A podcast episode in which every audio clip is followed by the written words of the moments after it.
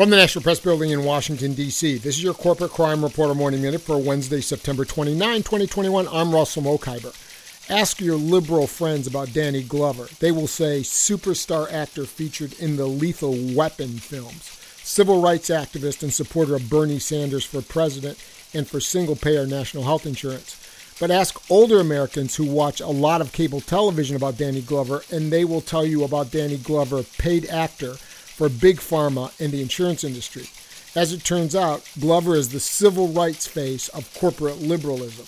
Glover has been starring in ads for a Medicare Advantage insurance company, Assurance IQ. A September 2018 IG report found that Medicare Advantage regularly denies claims and that when patients appeal those denials, the Medicare Advantage plan reversed three quarters of their own denials. For the Corporate Crime Reporter, I'm Russell Mokhiber.